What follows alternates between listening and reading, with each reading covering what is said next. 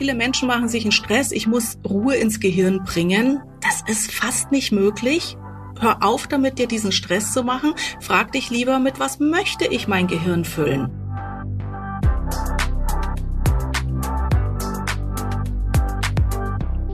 Willkommen zu Smarter Leben. Ich bin Lenne Kafka und diesmal sprechen wir darüber, wie wir im übervollen Alltag einen klaren Kopf bewahren. Zu Gast ist Autorin und Wirtschaftspsychologin Cordula Nussbaum. Unsere Welt wird schneller, der Alltag ist oft hektisch. Wir wollen immer mehr tun in immer kürzerer Zeit. Ständig prasseln Reize und Informationen auf uns ein. Dabei ist der Kopf eh schon voller Gedanken, Ideen, To-Dos oder auch Sorgen. Mir fällt es immer wieder schwer, mich auf das zu konzentrieren, was gerade wichtig ist. Und weil es vielen Menschen so geht, hat sich Cordula für ihr neuestes Buch Kopf voll, Hirn leer mit dem aktuellen Stand der Hirnforschung beschäftigt. Wie fassen wir also häufiger klare Gedanken und bleiben im Alltag fokussierter? Wie lenken uns all die Reize weniger ab? Und was braucht unser Gehirn, damit der Kopf wieder frei wird? Darüber sprechen wir in dieser Folge. Cordula, im Büro habe ich drei Bildschirme nebeneinander im Blick. Vom Flur höre ich meistens Stimmen und Schritte von meinen Kolleginnen und Kollegen. Die Smartphones piepen. Manchmal esse ich auch noch am Schreibtisch. Kaffee steht da immer und riecht gut. Unsere Sinnesorgane nehmen permanent Reize auf. Was entscheidet darüber, auf welche wir besonders anspringen? Ja, prinzipiell kannst du dir schon mal vorstellen, unser Gehirn ist unglaublich schlau im Sinne von, es will dich energieschonend durch den Tag bringen. Das heißt, auch wenn du viel Kaffee brauchst, dein Gehirn ist immer darauf äh, ausgerichtet zu sagen, okay, wie bringe ich die meinen Menschen, der mich durchs Leben trägt, mit so wenig Energieaufwand wie möglich durch die Welt. Und dazu hat unser Gehirn sogenannte Gatekeeper-Neuronen etabliert. Ja, das heißt, kleine Gehirnzellen sind wie so Pförtner vorgeschaltet, die entscheiden, was lasse ich überhaupt zum Lenne, zur Cordula, zu den ganzen anderen Menschen durch und was eben nicht.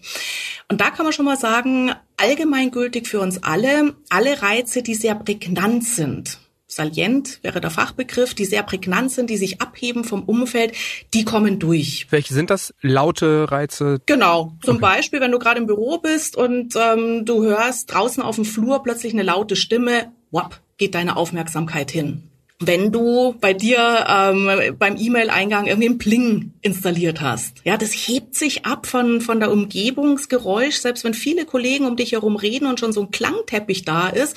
Alles, was über den Klangteppich rausgeht, fällt auf. Oder auch Webseiten, die blinken, die grell sind. Wenn du einkaufen gehst im Supermarkt, Gemüseauslage, lauter grünes Gemüse, nur die roten Tomaten, ja, heben sich ab das fällt auf. Und das ist das, wo die Gatekeeper-Neuronen erstmal sagen, ach guck mal, interessant, anders als das andere, lass ich doch mal durch.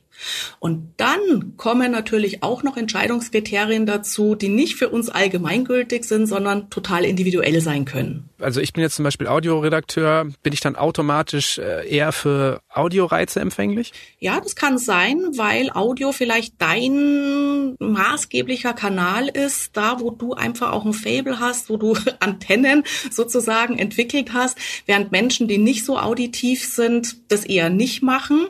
Ähm, kann aber auch genau das Gegenteil sein, dadurch, dass du den ganzen Tag über hörst, Geräusche, Stimmen, Töne, Musik, dass dann deine Gatekeeper-Neuronen vielleicht sagen, weißt was, und wenn ich jetzt aus diesem Jobkontext draußen bin, Jetzt mache ich eher zu, dass ich abends gar nicht so viel mehr an auditiven Reizen durchlasse, um, wie gesagt, eben Energie zu sparen. Ja, und ich glaube, was auch alle Eltern zum Beispiel kennen, ist die Stimmen der eigenen Kinder. Dafür ja. ist man ganz, ganz anfällig. Also letztendlich unser Alltag, unsere Neigungen, unsere Aufgaben, das spielt alles mit rein, für welche auffälligen Reize wir besonders anfällig sind. Es spielt eine Rolle, was sozusagen für dich auffällig ist. Ja, genau wie du gesagt hast, die Stimme vom eigenen Kind, wenn du am Spielplatz bist und irgendwo fängt ein Kind zum Heulen an, automatisch weiß unser Gehirn, upsi, das ist mein eigenes Kind, wir reagieren.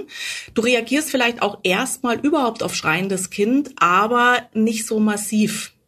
Und dann kommen natürlich auch Sachen dazu, völlig individuell, zum Beispiel, was interessiert dich? Ja, ihr kennt das, wenn du dir ein neues Auto kaufen willst, ähm, ich sage jetzt keine Marke, silbernes irgendwas, ja, plötzlich siehst du überall silberne irgendwas Autos fahren. Oder äh, du hast gerade die Familie angesprochen, wenn ich schwanger werden will, wenn wir Eltern werden wollen, überall siehst du plötzlich äh, Familie überall. mit Kinderwägen rumfahren.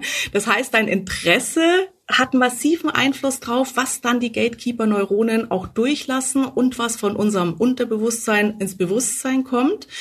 Und dann spielen natürlich auch so Sachen noch, zum Beispiel Erfahrungen, was triggert dich an, weil du Angst hast vor bestimmten Dingen oder weil es für dich einen gewissen Belohnungseffekt hat. Wenn mein Kind im Nebenzimmer weint, schreit, dann ist es eine wichtige Info für mich. Das ist ein Reiz, den ich gerne wahrnehmen will. Wenn jetzt im Flur meine Kollegen darüber reden, welcher Fußballverein gewonnen hat am Wochenende, kann das für mich relevant sein, ist jetzt aber auch nicht so wichtig. Können wir denn lernen, uns besser auf Reize zu konzentrieren, die wirklich wichtig sind oder die gut tun? Du kannst es insofern lernen, beziehungsweise unser Gehirn nimmt uns das auch wieder ab, weil das sogenannte Muster entwickelt und halt guckt, bestimmte Reize, auf die du schon mal angesprungen bist, waren die wirklich wichtig für dich? Ja, dann lernt unser Gehirn, das sind offensichtlich Themen, Reize, auditiv, visuell, die lasse ich mal schneller wieder durch. Aber bei bestimmten Reizen können wir es nicht lernen. Also gerade wenn du jetzt sagst, zum Beispiel die Stimmen von den Kollegen auf dem Flur, wenn die so permanent laufen würden, ja, wenn immer so ein Grundgemurmel ist, das können wir ganz gut ausblenden. Dass es zumindest nicht ins Bewusstsein kommt. Wahrnehmen tut's dein Ohr auf jeden Fall erstmal, aber es kommt nicht ins Bewusstsein. Aber alles, was so an Tönen jetzt, um bei deinem Beispiel zu bleiben, eben sich abhebt von der normalen Umgebung, dringt durch. Plus, wenn dann natürlich auch so Reizwörter kommen. Ja, du hast gerade gesagt, oh, die unterhalten sich über das Fußballspiel. Ja, auch über so Reizwörter ist unser Gehirn gepolt. Ich würde auf Fußball gar nicht anspringen. Ja, du eben schon. Sind wir wieder bei dem, was interessiert dich. Ja, sagt dein Gehirn, ach guck, ich würde es vielleicht gar nicht hören, du hörst es schon. Also auch wieder komplett ähm, von unserer Persönlichkeit, eigene Interessen äh, abhängig. Und wenn du von so einem Grundgemurmel sprichst, das uns weniger stört, würde es ja eigentlich bedeuten, wenn ich mich besser fokussieren will, wäre es erstmal eine ziemlich sinnvolle Möglichkeit, sich von den prägnanten Reizen abzuschotten. Mhm, und mhm. genau dafür können wir ja total viel tun. Also Smartphone in der Tasche lassen, Tür zu machen, sowas. Aber wir machen das oft trotzdem nicht, obwohl wir das ja im Grunde äh, wissen. Genau. Wieso fällt uns das so schwer, Reizquellen zu entfernen, offline zu bleiben oder einfach mal abzuschalten? Ja. Wir können die Antwort in zwei Teile trennen. Ich habe vorher gerade schon mal gesagt, manche Dinge, gerade wenn du so einen Klangteppich hast zum Beispiel, ich nehme es nicht mehr wahr, aber es ist ja trotzdem da. Das heißt, ein Teil unserer Gehirnzellen prüft ja permanent, was passiert da gerade im Außen. Okay, das ist ein Geräusch, nö, das muss ich jetzt gar nicht durchlassen. Das heißt, erster Tipp wäre schon mal, wenn du, wenn ihr das Gefühl habt, du bist abends wahnsinnig erschöpft, weißt aber eigentlich gar nicht, warum.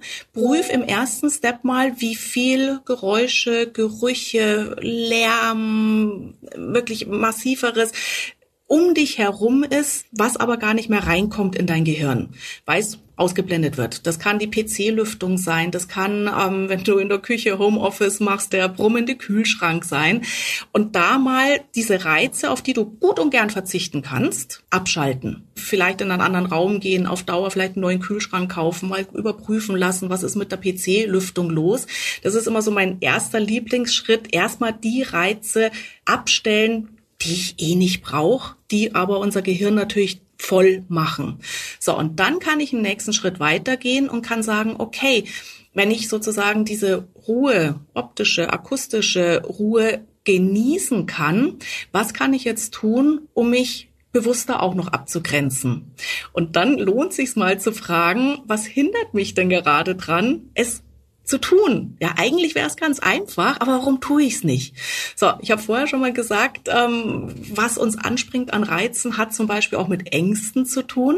So, und wenn du jetzt Angst hast, du machst im Büro die Türe zu und denkst, puh, vielleicht verpasse ich was oder hm, vielleicht finden meine Kollegen, Kolleginnen das jetzt komisch, dass der jetzt plötzlich die Tür zumacht. Hm, ja, und dann läuft in deinem Kopf so ein Film ab und obwohl du es eigentlich willst, wirst du es nicht tun. Das heißt, in so einem Fall es ist unglaublich hilfreich, das auch mal mit den Kollegen, Kolleginnen im Team durchzusprechen oder auch mal mit der Familie durchzusprechen und zu sagen, weißt du was, Mama, Papa brauchen jetzt einfach mal eine Viertelstunde Ruhe, ich mache die Türe zu, danach bin ich gern wieder für dich da. Jeder von uns darf sich auch mal zurückziehen, darf mal Fokuszeiten machen, wo es völlig in Ordnung und abgesprochen mit allen ist, ich darf die Tür zumachen und das kann so diese innere Angst helfen, dass du die verlierst und dann ist der Weg geebnet. Und in deinem Buch schreibst du, unser Belohnungssystem ist der ausschlaggebende Trigger, warum wir unsere Köpfe so voll haben. Was ist dann nochmal unser Belohnungssystem und wie funktioniert das? Was wir sagen können, Belohnungssystem sind ganz viele Gehirnareale, die zusammenspielen, sind mehrere Neurotransmitter, die zusammenspielen. Und es kann zum Beispiel sein, dass du eine, eine schöne Situation erlebt hast. Ja, Kollegin kam rein, hat, hat dich um Hilfe gebeten, du konntest helfen, fühlst dich gut, schüttet dein Körper ähm, Serotonin aus, Zufriedenheitshormon ähm, oder auch Oxytocin, das ist unser Bindungshormon, dass wir uns an andere Menschen andocken. Und das merkt sich dein Gehirn, aha, das war jetzt zwar eine Störung, aber offensichtlich hat die Störung um Lenne gut getan, hat danach Glückshormone ausgeschüttet und dann kommt Dopamin ins Spiel. Dopamin ist sozusagen, stark vereinfacht ausgedrückt, unser Wiederholungshormon, unser Wiederholungstransmitter, der sagt, wow, das war cool, sorgt dafür, dass es wieder passiert.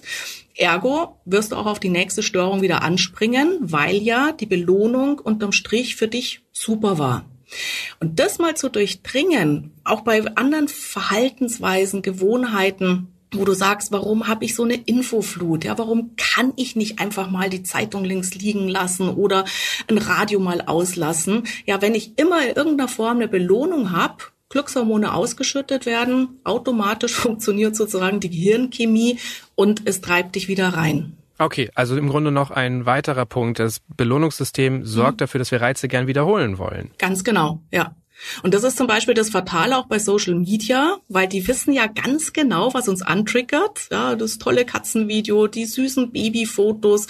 Ähm, Stories, TikTok, es wird auch immer schneller, ne? Ja, es geht genau. automatisch genau. und das äh, weiter. merkt halt dann auch dein Gehirn und dann sagt ein Teil in dir, der Verstand, ich will mein Handy nicht so oft, ich will mein Smartphone nicht so oft zur Hand nehmen, ich will nicht dauernd in Social Media versinken, aber wenn halt jedes süße Katzenbild, Babyfotos, Stories, TikTok-Videos doch irgendwo einen Reiz für dich haben, einen positiven Reiz haben, deswegen ist es so schwierig. Aber es gibt Auswege.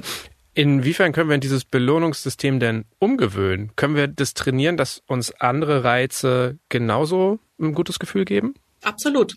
Für mich ist mal ganz, ganz wichtig, dass wir uns ein bisschen besser beobachten. Und meine Erfahrung ist, auch so aus den Coachings, wenn ich mit den Menschen arbeite, dass wir als erwachsene Menschen, wenn wir mal verstanden haben, warum ich auf eine bestimmte Art und Weise funktioniere, haben wir den Schlüssel in der Hand, die Dinge zu verändern. Nicht sofort, ja, aber ebnet schon mal den Weg. Und alles, was wir bewusst entscheiden, kann uns dann auch helfen, Veränderungen gut in die Wege zu leiten.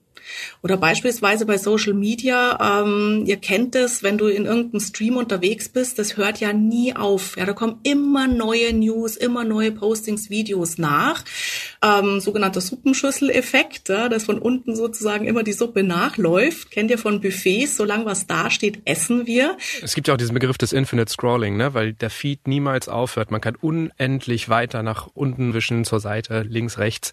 Wie könnte man das denn jetzt konkret angehen? Angenommen, ich habe ein Problem damit, mich von Social Media zu lösen oder ich bin super anfällig für Binge-Watching, weil ich einfach immer, wenn die Folge zu Ende ist, sofort auf Jo, nächste Folge klicke. Ja. Wie würdest du konkret damit umgehen und versuchen, das so ein bisschen dein Belohnungssystem umzugewöhnen?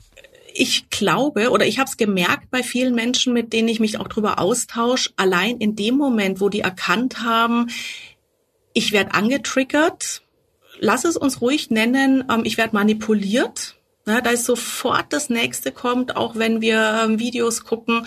Das ist quasi dieses Anfüttern von uns.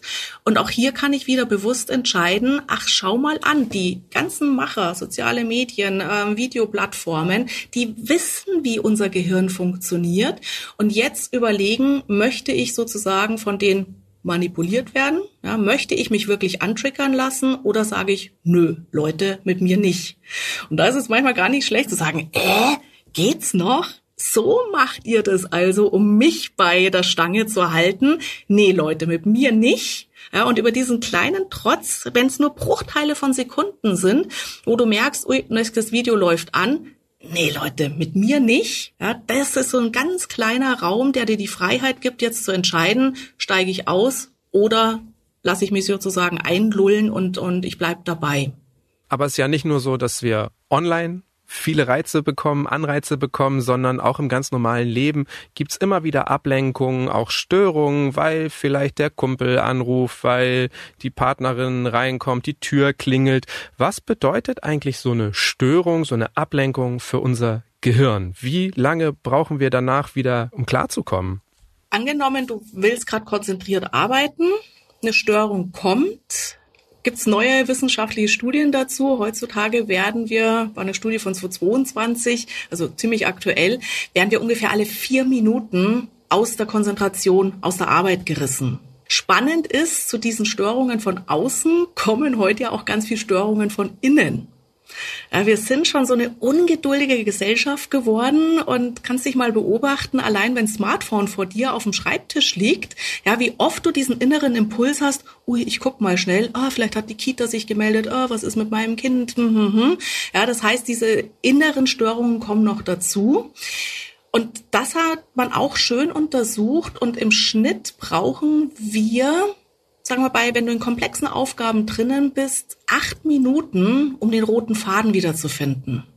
Das heißt, du arbeitest konzentriert, wirst gestört, bearbeitest die Störung, die Störung geht. So, und jetzt sitzen wir ungefähr acht Minuten da und überlegen uns, wo war ich gerade, was wollte ich gerade machen? Ja, das heißt, bis du deinen roten Faden wieder gefunden hast, kommt die nächste Störung und das ist, glaube ich, so der Punkt, warum wir abends auch so oft platt nach Hause gehen oder im Homeoffice einen Laptop zuklappen und das Gefühl haben, oh, ich habe irgendwie wahnsinnig viel gemacht, aber nichts geschafft. Ja, wie willst du auch irgendwas schaffen, wenn du gerade mal ein paar Minütchen dabei bleiben kannst? Und man hat das mal hochgerechnet jetzt im beruflichen Alltag, dass wir Berufstätige pro Monat drei komplette Arbeitstage an Produktivität verlieren, weil wir halt permanent auf diese Störungen anspringen, refokussieren müssen, ähm, weitermachen. Das, was du vorher jetzt auch gerade angesprochen hast, im privaten Alltag, das ist für mich auch immer so mm, eine spannende Frage, weil es ist ja auch schön, wenn um uns herum was passiert.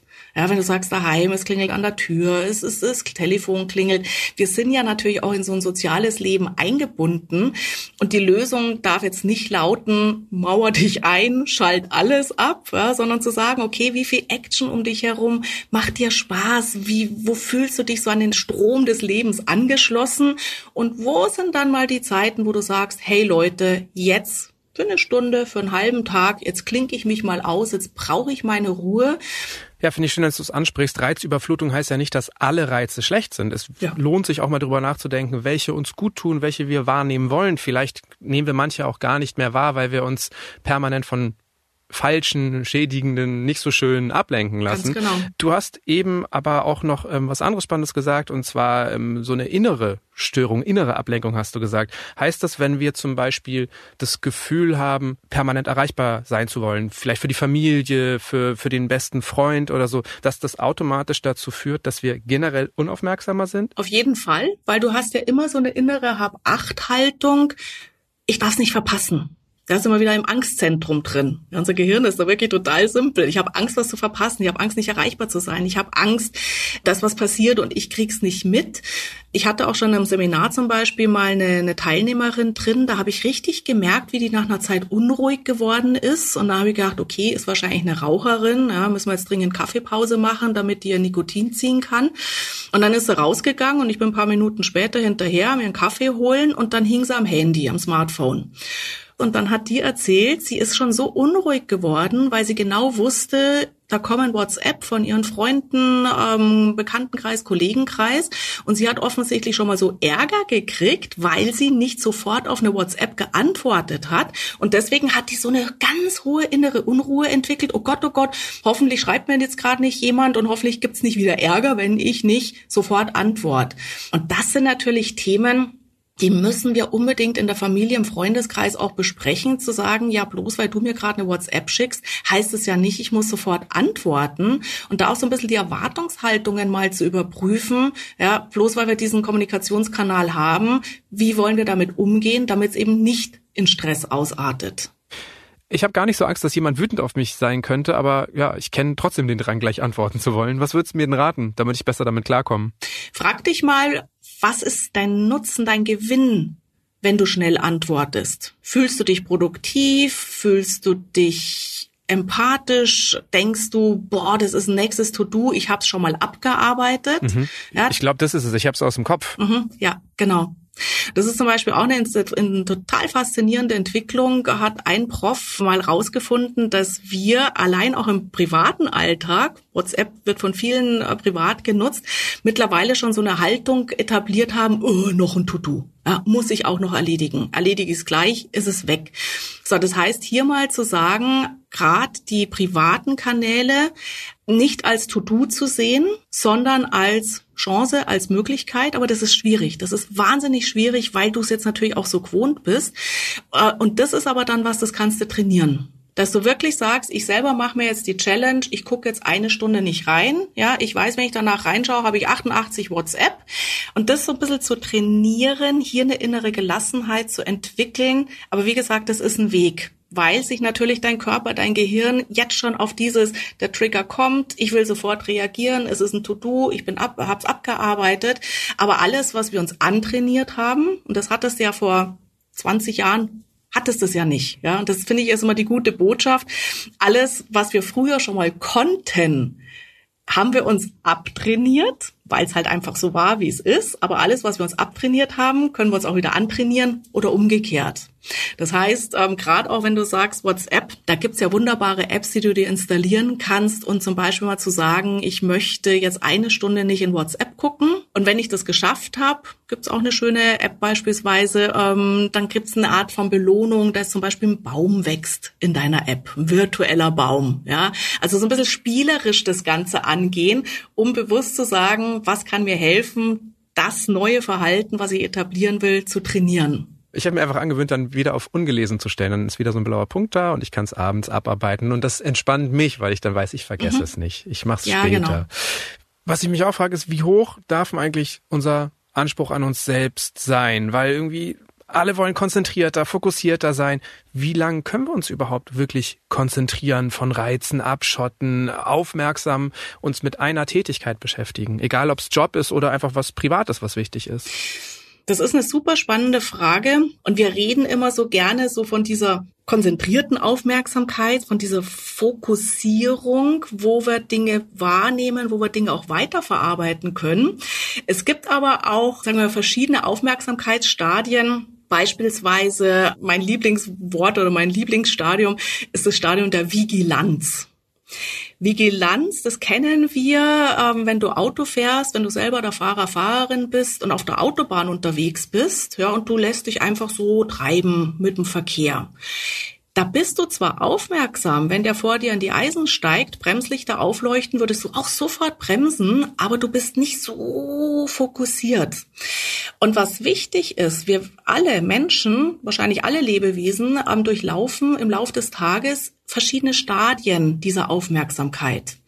Und wenn wir jetzt also sagen, ich möchte gern fokussierter sein, ich möchte gern konzentrierter sein, ich möchte gern aufmerksamer sein, überlegen, okay, bei bestimmten Aufgaben, jawohl, mal eine Stunde hochkonzentriert, aber wenn ich auch einfach so da sitze, mal die Antennen schon offen habe, aber jetzt nicht unbedingt am Weiterverarbeiten bin, ist auch eine Form der Aufmerksamkeit. Ja, kennen Schüler auch, wenn sie im Unterricht sitzen. Ja, das plätschert so an dir vorbei, fällt dein Name, bist du sofort wach. Das ist genau dieser Zustand der Vigilanz, den wir einfach brauchen, um gut durch den Tag durchzukommen.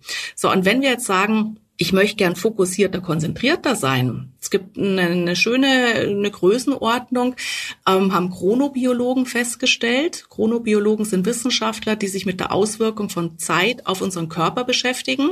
Und die haben festgestellt, dass wir ungefähr 70 Minuten in diesem hochfokussierten, leistungsfähigen Zustand sein können, rein biologisch. Danach geht die Aufmerksamkeit, Konzentration in den Keller. Jetzt pampern wir uns häufig mit Koffein, Adrenalin, Nikotin, ziehen uns wieder hoch ja, und, und eiern sozusagen künstlich durch die Woche. Viel, viel besser wäre es zu sagen, das stimmt. Beobachte dich mal selber. Eine Stunde kann ich super konzentriert sein. Nach der Stunde gehe ich in ein anderes Aufmerksamkeitsstadium, Stadium der Vigilanz, äh, mehr äh, Entspannung auch reinbringen. Damit sammle ich Energie und Kraft, um dann auch wieder konzentrierter zu sein. 70 Minuten ist jetzt ja nicht gerade viel, wenn man so sich mal überlegt, dass ein Arbeitstag in der Regel sechs bis acht Stunden dauert. Ja, ja. Was braucht denn unser Gehirn, damit es vielleicht mehrmals am Tag diese 70 Minuten erreichen kann, wenn es nur ein, zweimal ist und dazwischen äh, angemessenere, entspanntere Formen der Aufmerksamkeit? Also wir können auf alle Fälle mehrere solche Konzentrationsphasen haben. Was super gut ist, wenn ihr euch mal beobachtet im Tun, und wenn du merkst, nach 70 Minuten, 60, wenn du mal eine schlechte Nacht hattest, ja, wenn die Kinder dich nachts auf Trab gehalten haben, ist vielleicht auch noch ein bisschen weniger, Konzentration geht runter, dann bewusst eine Pause zu machen. Das heißt, bewusst aufstehen, wenn du viel am Rechner sitzt, ähm, mal Schultern kreisen, fünf Schritte gehen, in Ruhe das Fenster aufmachen, ein bisschen Sauerstoff reinholen, in Ruhe dir einen Kaffee oder einen Tee holen gehen.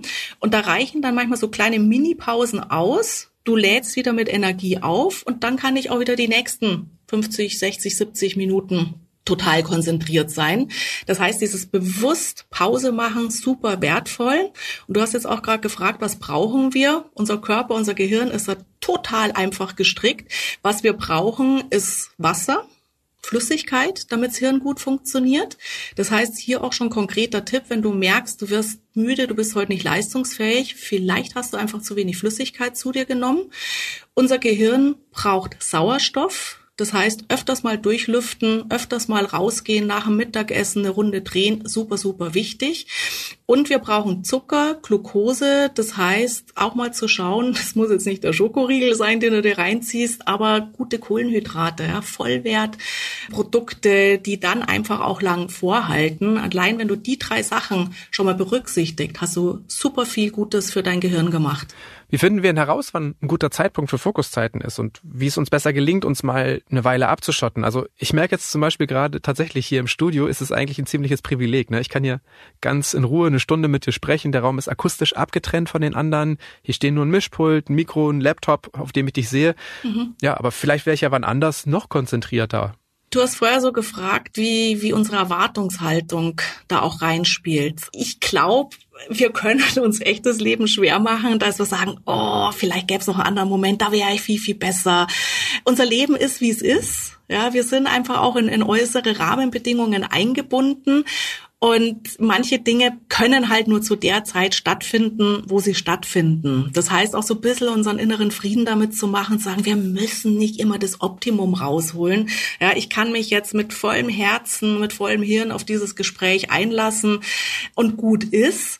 Du kannst dich aber natürlich schon ein bisschen beobachten, dass du jetzt auch im Nachklang, wenn wir fertig sind ähm, und du rausgehst aus deinem Studio, mal guckst, wie fühlst du dich jetzt gerade? War das jetzt für dich sehr anstrengend oder ist es geflossen? Ja, ihr kennt diesen Begriff im Flow sein. So, und wenn du sagst, naja, ein bisschen anstrengend war es schon und dann vergleichst du mal so die anderen Gespräche. Wann hast du die aufgenommen? Und vielleicht stellst du dann fest, so wenn ich genauer drüber nachdenke, wenn ich meine Gespräche so um 10, 11 führe, da bin ich wach, da bin ich fokussiert. Versus hätten wir unser Gespräch um 7 in der Früh jetzt aufgenommen, ja, wo du dann vielleicht rausgehst und sagst, oh Gott sei Dank ist das jetzt vorbei. Ich meine, das war ein interessantes Gespräch und die Cordula ist nett und brauchen wir gar nicht reden, hoffentlich. Ähm, aber es hat mich jetzt echt so angestrengt, dann weißt du auch, 7 in der Früh ist nicht deine Zeit kann ich mal machen, ja, wenn es gar nicht anders geht.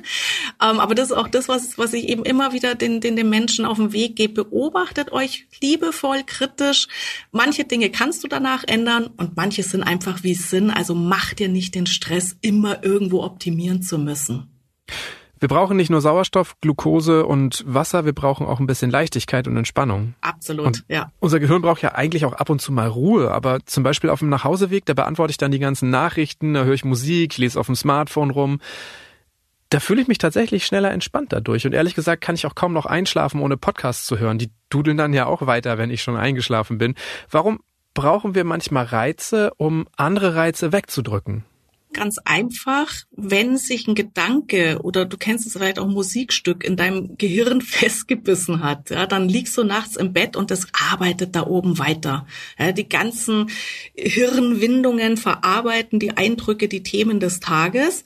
Und da ist es tatsächlich ein guter Tipp, den ich auch nicht müde werde weiterzugeben. Viele Menschen versuchen immer, ich muss abschalten lernen. Ja, wir orientieren uns dann irgendwie so an buddhistischen Mönchen, die ja da so in ihrem Om sind und so völlig äh, Gedankenlehre haben. Wir wissen mittlerweile aus Gehirnscans, die haben auch keine Gedankenlehre. Die haben einen bestimmten Zustand und was die machen, ist, dass sie ihre Aufmerksamkeit lenken. Gedanken lenken auf vielleicht den Om-Ton, auf äh, Bilder, innere Bilder. Das heißt, die schalten auch nicht ab. Abschalten wäre Hirntod im Prinzip. Die schalten um. Die schalten um, genau. Und das ist auch das, wo ich sage, so viele Menschen machen sich einen Stress, ich muss Ruhe ins Gehirn bringen. Das ist fast nicht möglich.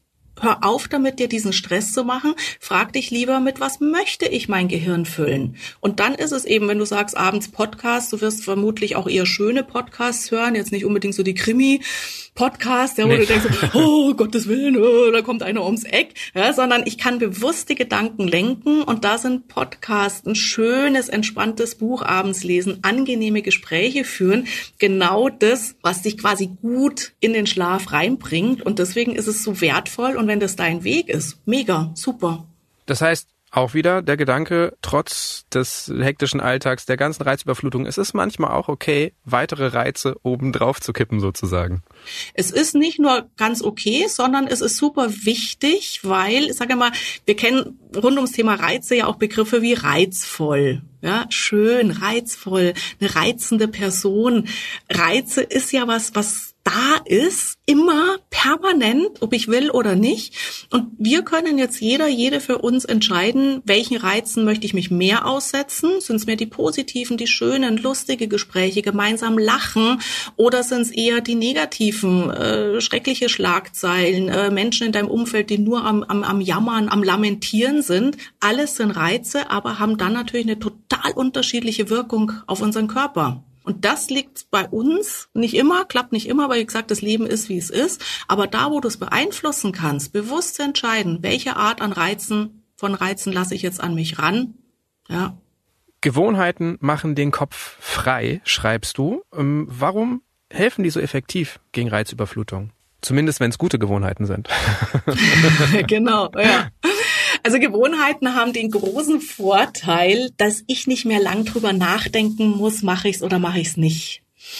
Also meine, meine Hauptzielgruppe sind ja immer die kreativen Chaoten. Kreative Chaoten sind ja sehr vielseitig interessiert, neugierig, lieben die Abwechslung und kreative Chaoten hassen in der Regel Gewohnheiten. Ja, weil langweilig, Routine, tröge.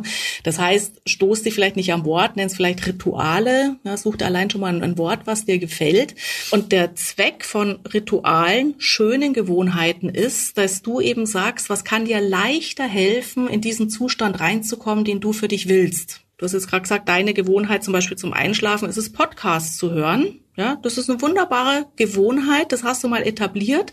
Da musst du nicht mehr groß drüber nachdenken, äh, liegt jetzt das, das, Smartphone oder ich weiß nicht, über was du die Podcasts dann hörst, ähm, am Nachttisch, ähm, habe ich meinen Kopfhörer, habe ich diese, habe ich jenes, das ist etabliert. Du brauchst nur noch ins Bett gehen, du drückst auf Play, irgendwo fängt es zum Spielen an. Und das ist so der große Wert, den uns Rituale, Gewohnheiten geben können, dass wir eben nicht lang organisieren müssen, nicht lang vorbereiten müssen, auch nicht lang entscheiden müssen. So, und wenn es dir dann irgendwann mal fahrt wird mit dem Podcast, ja, dann hörst du vielleicht eine schöne Musik oder wechselst auf ein schönes Buch. Aber das sind gute Gedanken, die ihr euch machen könnt.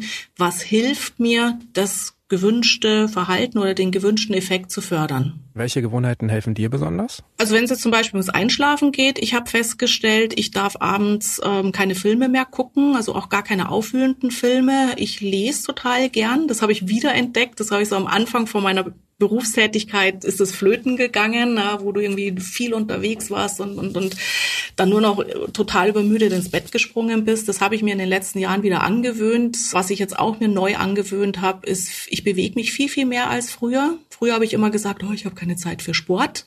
Ja, ich mir gedacht wenn ich zum Sport gehe, dann muss ich mindestens ein, zwei Stunden gehen. Und jetzt ist es teilweise so, dass ich auch in der Früh sage, bevor ich ins Büro fahre, zumindest eine Viertelstunde zum Waldrand hinter und wieder zurück. Ja, Bewegung ist auch super wichtig für unseren Körper. In kleinen Häppchen die Dinge einbauen, die uns gut tun etwas, was du auch empfiehlst und was mir auch schon viele Fachleute geraten haben, ist die Gedanken aufzuschreiben, einfach damit sie raus aus dem Kopf sind. Wie gehen wir das denn sinnvoll an? Einfach aufschreiben? Dann liegen doch da auch wieder viele Notizzettel rum. Ja, ja. Also das ist ein Tipp, da bin ich ehrlich gesagt ein bisschen zwiegespalten. Offene To-Dos aufschreiben, super einfach zu sagen, alles, was mir so durch den Kopf schießt, was ich auf gar keinen Fall vergessen will, schreib's auf, kannst du sozusagen deine Gedankenwirrwarr entknödeln. Es ist da, du vergisst es nicht. Es gibt häufig diesen Tipp, ähm, schreib ein Dankbarkeitstagebuch oder schreib alles auf, was dir so durch den Kopf geht. Ich habe bei vielen Menschen festgestellt, dass das schon wieder zusätzlich Stress verursacht. Also letztens hat mir auch eine ähm, geschrieben gehabt, sie hat irgendwo gelesen, sie soll jeden Tag fünf Dinge aufschreiben, für die sie dankbar ist. Und jetzt ist sie im Laufe des Tages schon total unter Druck. Mein Gott, ich muss jetzt noch irgendwas tun, wofür ich heute Abend aufschreiben kann, dass ich dankbar bin. Ja, das heißt, dann ist dieser Tipp völlig an die Wand gefahren. Probier's mal aus. Wenn du das Gefühl hast, schreiben ist ja auch nicht jedermanns Ding, ja, gerade heutzutage viele tippen nur noch handschriftlich schreiben, tun wenige. Wenn du das Gefühl hast, es hilft dir, den Kopf leer zu machen, mach's. Wenn du aber merkst, das wühlt dann die Themen des Tages umso mehr auf. Ja, eigentlich hattest du es schon vergessen, schon Haken dran gemacht, aber jetzt, wo du abends nochmal drüber reflektierst, es wühlt alles wieder auf, dann ist es vielleicht nicht der beste Weg für dich. Also ausprobieren, bringt's dir Ruhe, macht's den Kopf leer. Wenn ja, dann mach's. Wenn du merkst, mm -mm, ist doch nicht so das Beste für mich, ja, mache Haken dran, ist eine Methode, die vielleicht anderen Menschen gut hilft, aber für dich halt einfach nichts taugt. Okay, also es geht eigentlich vor allem darum zu erkennen, von welchen Reizen müssen wir uns abschotten. Es ist sehr hilfreich, sich Gewohnheiten anzugewöhnen, die einem helfen dabei, den Kopf frei zu bekommen. Aber es geht darum zu schauen, was passt zu mir, ja. welche Gewohnheit tut mir gut. Und dann kommen wir auch besser mit all diesen Reizen klar. Ganz genau. Und immer dich selber als Mittelpunkt zu nehmen, was tut mir gut, was will ich für mich. Lass dich inspirieren von denen, was andere Menschen machen, aber du bist du und du entscheidest, wie du dein Leben, deinen Alltag gestalten möchtest. Das ist doch mal ein Schlusswort. Danke für deine Zeit, danke fürs Gespräch. Sehr, sehr gerne. Ich werde auf jeden Fall versuchen, mich häufiger auf die positiven Reize zu konzentrieren. Etwas, das mir im Alltag immer wieder schwerfällt. Vielleicht gelingt es mir mit Cordulas Impulsen in Zukunft ja besser. Wobei wünscht ihr euch noch Unterstützung? Oder wofür braucht ihr einfach mal neue Ideen? Schreibt es mir gern an smarterleben.spiegel.de oder auch als Text- oder Sprachnachricht per WhatsApp an die 0151 728 29182. Vielleicht kann ich euch dabei mit passenden Folgen unterstützen. Und mehr Infos zum heutigen Thema gibt Cordula Nussbaum in ihrem Buch Kopf voll, Hirn leer, konzentriert und leistungsfähig bleiben trotz permanenter Reizüberflutung. Der Link steht wie immer in den Show Notes dieser Episode. Wenn ihr gerade bei Spotify oder Apple Podcasts zuhört, lasst uns gern eine Bewertung da. Dort könnt ihr Smarter Leben auch kostenlos abonnieren. So verpasst ihr dann keine Folge. Dank geht an Marc Lüx, Anja Schäublin und Olaf Häuser, die mich bei der Produktion unterstützt haben. Und unsere Musik kommt von Above Zero. So, und das war's für heute. Tschüss, bis zum nächsten Mal.